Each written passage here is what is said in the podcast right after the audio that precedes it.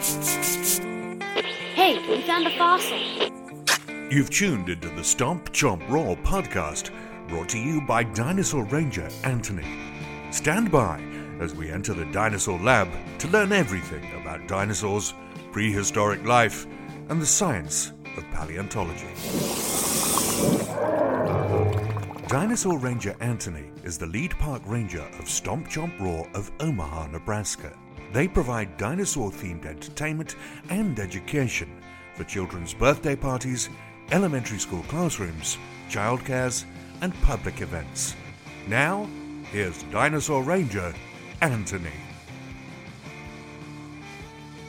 Welcome, everyone, to the Stomp Chomp Roar podcast. I'm your host, Dinosaur Ranger Anthony, alongside Junior Dinosaur Ranger Cecilia. Hey guys. Now, today's lesson is going to be all about the Tyrannosaurus Rex. But before we start talking about the T Rex, I want to let you guys know uh, you can check out our Facebook, and we've been doing free live lessons. That is right, free live lessons on Facebook. And we've also started doing them on Zoom. We've done one on the Spinosaurus, we did one on the T Rex. Today, we even exploded our two foot raptor rock volcano. So please go check us out on Facebook. Give us a like, give us a share. You just search Stomp Chomp Roar on Facebook. You can also check out our website, stompchomproar.com. You'll see we have a variety of virtual lessons all about dinosaurs, rocks, ice age mammals, even mistakes that toy companies make when they make dinosaur toys. So that's a little bit about uh, some of the stuff we got going on here at the Stomp Chomp Roar Company.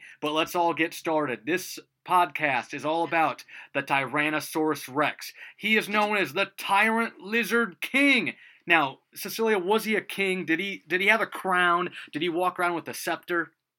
Think so. No, why was he the king? And it's because in 1902, when the fossil hunter Barnum Brown dug up the T Rex, he was the biggest carnivore, the biggest uh, theropod dinosaur ever found. And it wouldn't be until the 1990s when we started getting Spinosaurus, Giganotosaurus, the Carcharodontosaurus uh, were dug up that the T Rex wouldn't be the tallest carnivore dinosaur any longer. But he still has that 12,000 uh, pound bite force. Imagine a bite force. This is how uh, 12,000 pounds, it's like an African elephant sitting down on the ground. That's the amount of force that the T Rex jaws, those massive jaws with those 50 to 60, you know, huge teeth that's the impact it would have been when they chomped down on you. Now, he is the tyrant lizard king, and that is uh, what Tyrannosaurus rex means in Greek. Now, let's go over the size, Cecilia.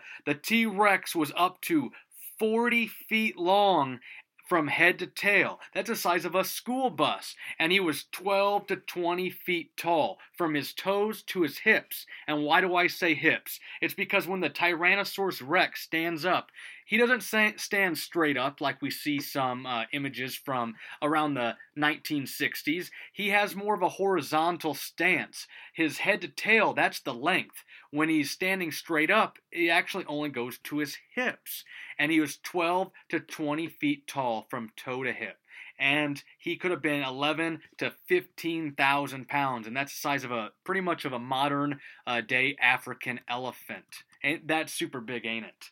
Yes. now, the T Rex, he was a theropod dinosaur. So when dinosaurs get broken up into uh, orders or groups, the T Rex is a Saurischian dinosaur and then can also be broken down into a theropod dinosaur. Now, what's a theropod? Do you know one of the two things that is a theropod? Oh, they're a carnivore? Yeah, a T Rex is a carnivore. So that means he eats meat, he eats other animals. And two dinosaurs that the T Rex might have eaten was a Triceratops and the Edmontosaurus. Now, another thing about being a theropod dinosaur means they're bipedal, which means they walk on two legs. The T Rex, it had strong legs. It had those bird like feet with three toes and even a dew claw a little bit higher. So they technically had four toes. Now, their feet, they were three feet. When they did a, uh, when it stomped on the ground and left a fossilized footprint, they can be a foot and a half big. Now, they also think that they could have ran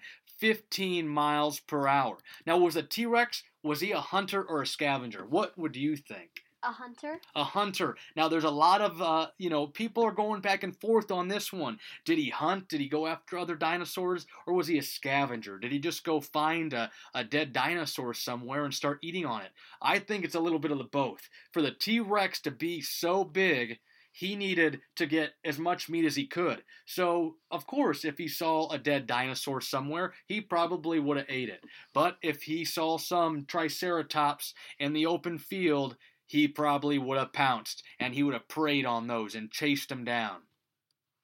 Now, there's small evidence of this. Uh, we can see that he is a hunter because uh, of bite marks. We've seen uh, a T Rex tooth stuck in a duckbill mon- uh, duckbill dinosaur like the Edmontosaurus. He there was an actual T Rex tooth uh, that struck the tail of an Edmontosaurus, and then it healed. And then when the Edmontosaurus finally did die, when it fossilized, there was evidence of the teeth Rex tooth in the duckbill, uh, the tail of the duckbill dinosaur. So uh, that's a little bit about the order. The T Rex is a theropod dinosaur. I also mentioned they're a Saurischian dinosaur. That is the first order. Theropod is the second order or subgroup. Then you get down into Tyrannosaurids. That's the family of the T Rex. So the T Rex lives in the Tyrannosaurids family. Some other theropods that live in this family, we get the Albertosaurus, the Alioramus. Uh, we see the uh, uh, the Nanotyrannus, if we believe that that is an actual subspecies of the uh, T Rex, and we also see the Tarbosaurus. So those are some other dinosaurs that live in that family. Now let's go over their skulls. Cecilia, how big do you think the T Rex skull was? Five feet? That's correct. If I laid down, I would just be 10 inches bigger than the skull of the T Rex. They had well developed jaws with firmly set teeth. They had 50 to 60 bone crushing teeth, some of them as big as 12 inches. That is also including the root. So 6 inches would be above the gums.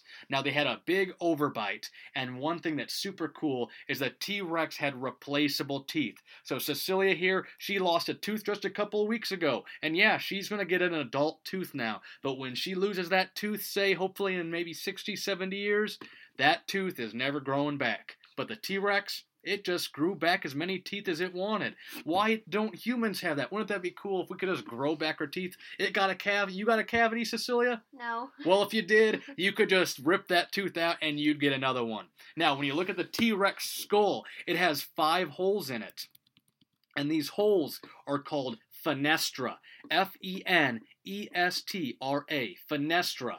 Now, it has these five holes and then it also has an eye hole and a nose hole. But the five holes uh, that are in the T Rex skull, originally scientists thought that maybe these were uh, to help hold the jaw muscles. Those big muscles, they needed to hold on to something.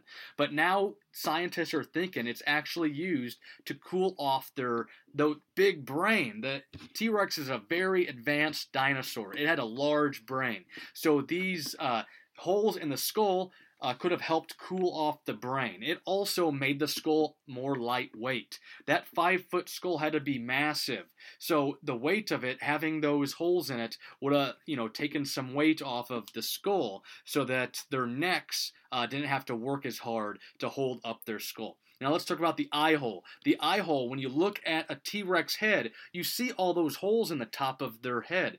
It is the second hole from the back. So think of it this way everybody has two eyes. Dinosaurs, they had two eyes. So think of the second hole from the back of the head. That would be the eye socket. That could be four inches uh, and have eyeballs three inches in diameter. Now their eyes, they were front-facing eyes. They had great depth perception. Uh, perception. They were great at hunting. They were carnivores. But something interesting when you think about herbivores and carnivores, carnivores they have front facing eyes you guys that's because they're hunting so they're going forward they're running they got depth perception when you think of a herbivore they have side facing eyes so they're, so they're able to see both sides around them now the other hole I mentioned, they have the nostrils, their nose hole. It was great. The T-Rex had great smell. Uh, the area in their brains for detecting smell was quite large. That's how scientists believe they had great smell. Now let's talk about those puny little arms. They have puny arms, huh? Definitely. Definitely puny arms. Nope, they don't. They might have been only three feet long, but they could, you know, and they probably couldn't grab, you know, herbivore dinosaurs, their prey. But they could, if they were to curl, if they were to go lifting weights at the gym back down in the Meso- in the uh, Cretaceous period, they could curl 550 pounds. Man, I can't even curl 550 pounds. Now the T-Rex, he had two fingers, and many theropods actually had three fingers. So it's very odd that the T-Rex uh, lost a finger, you know, during evolution. Another reason uh, T-Rexes they probably had those small arms is when you think about this, the arms and the neck sit on the shoulders.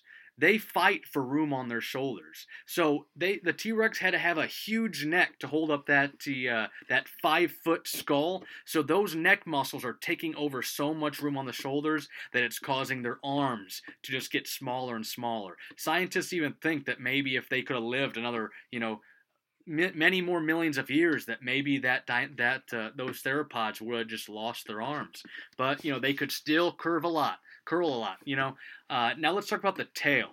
Their tail was slim, stiff tail, and it was great at balancing. They had that huge head, so they needed that tail to help balance when they were running in the forest, you know, searching for prey. You know, it helped them uh, be able to move quickly when it was preying, hunting other animals. So the tail really would have, you know, been useful in keeping balance and help helping them, uh, you know, keep uh, quickly turn when it was hunting.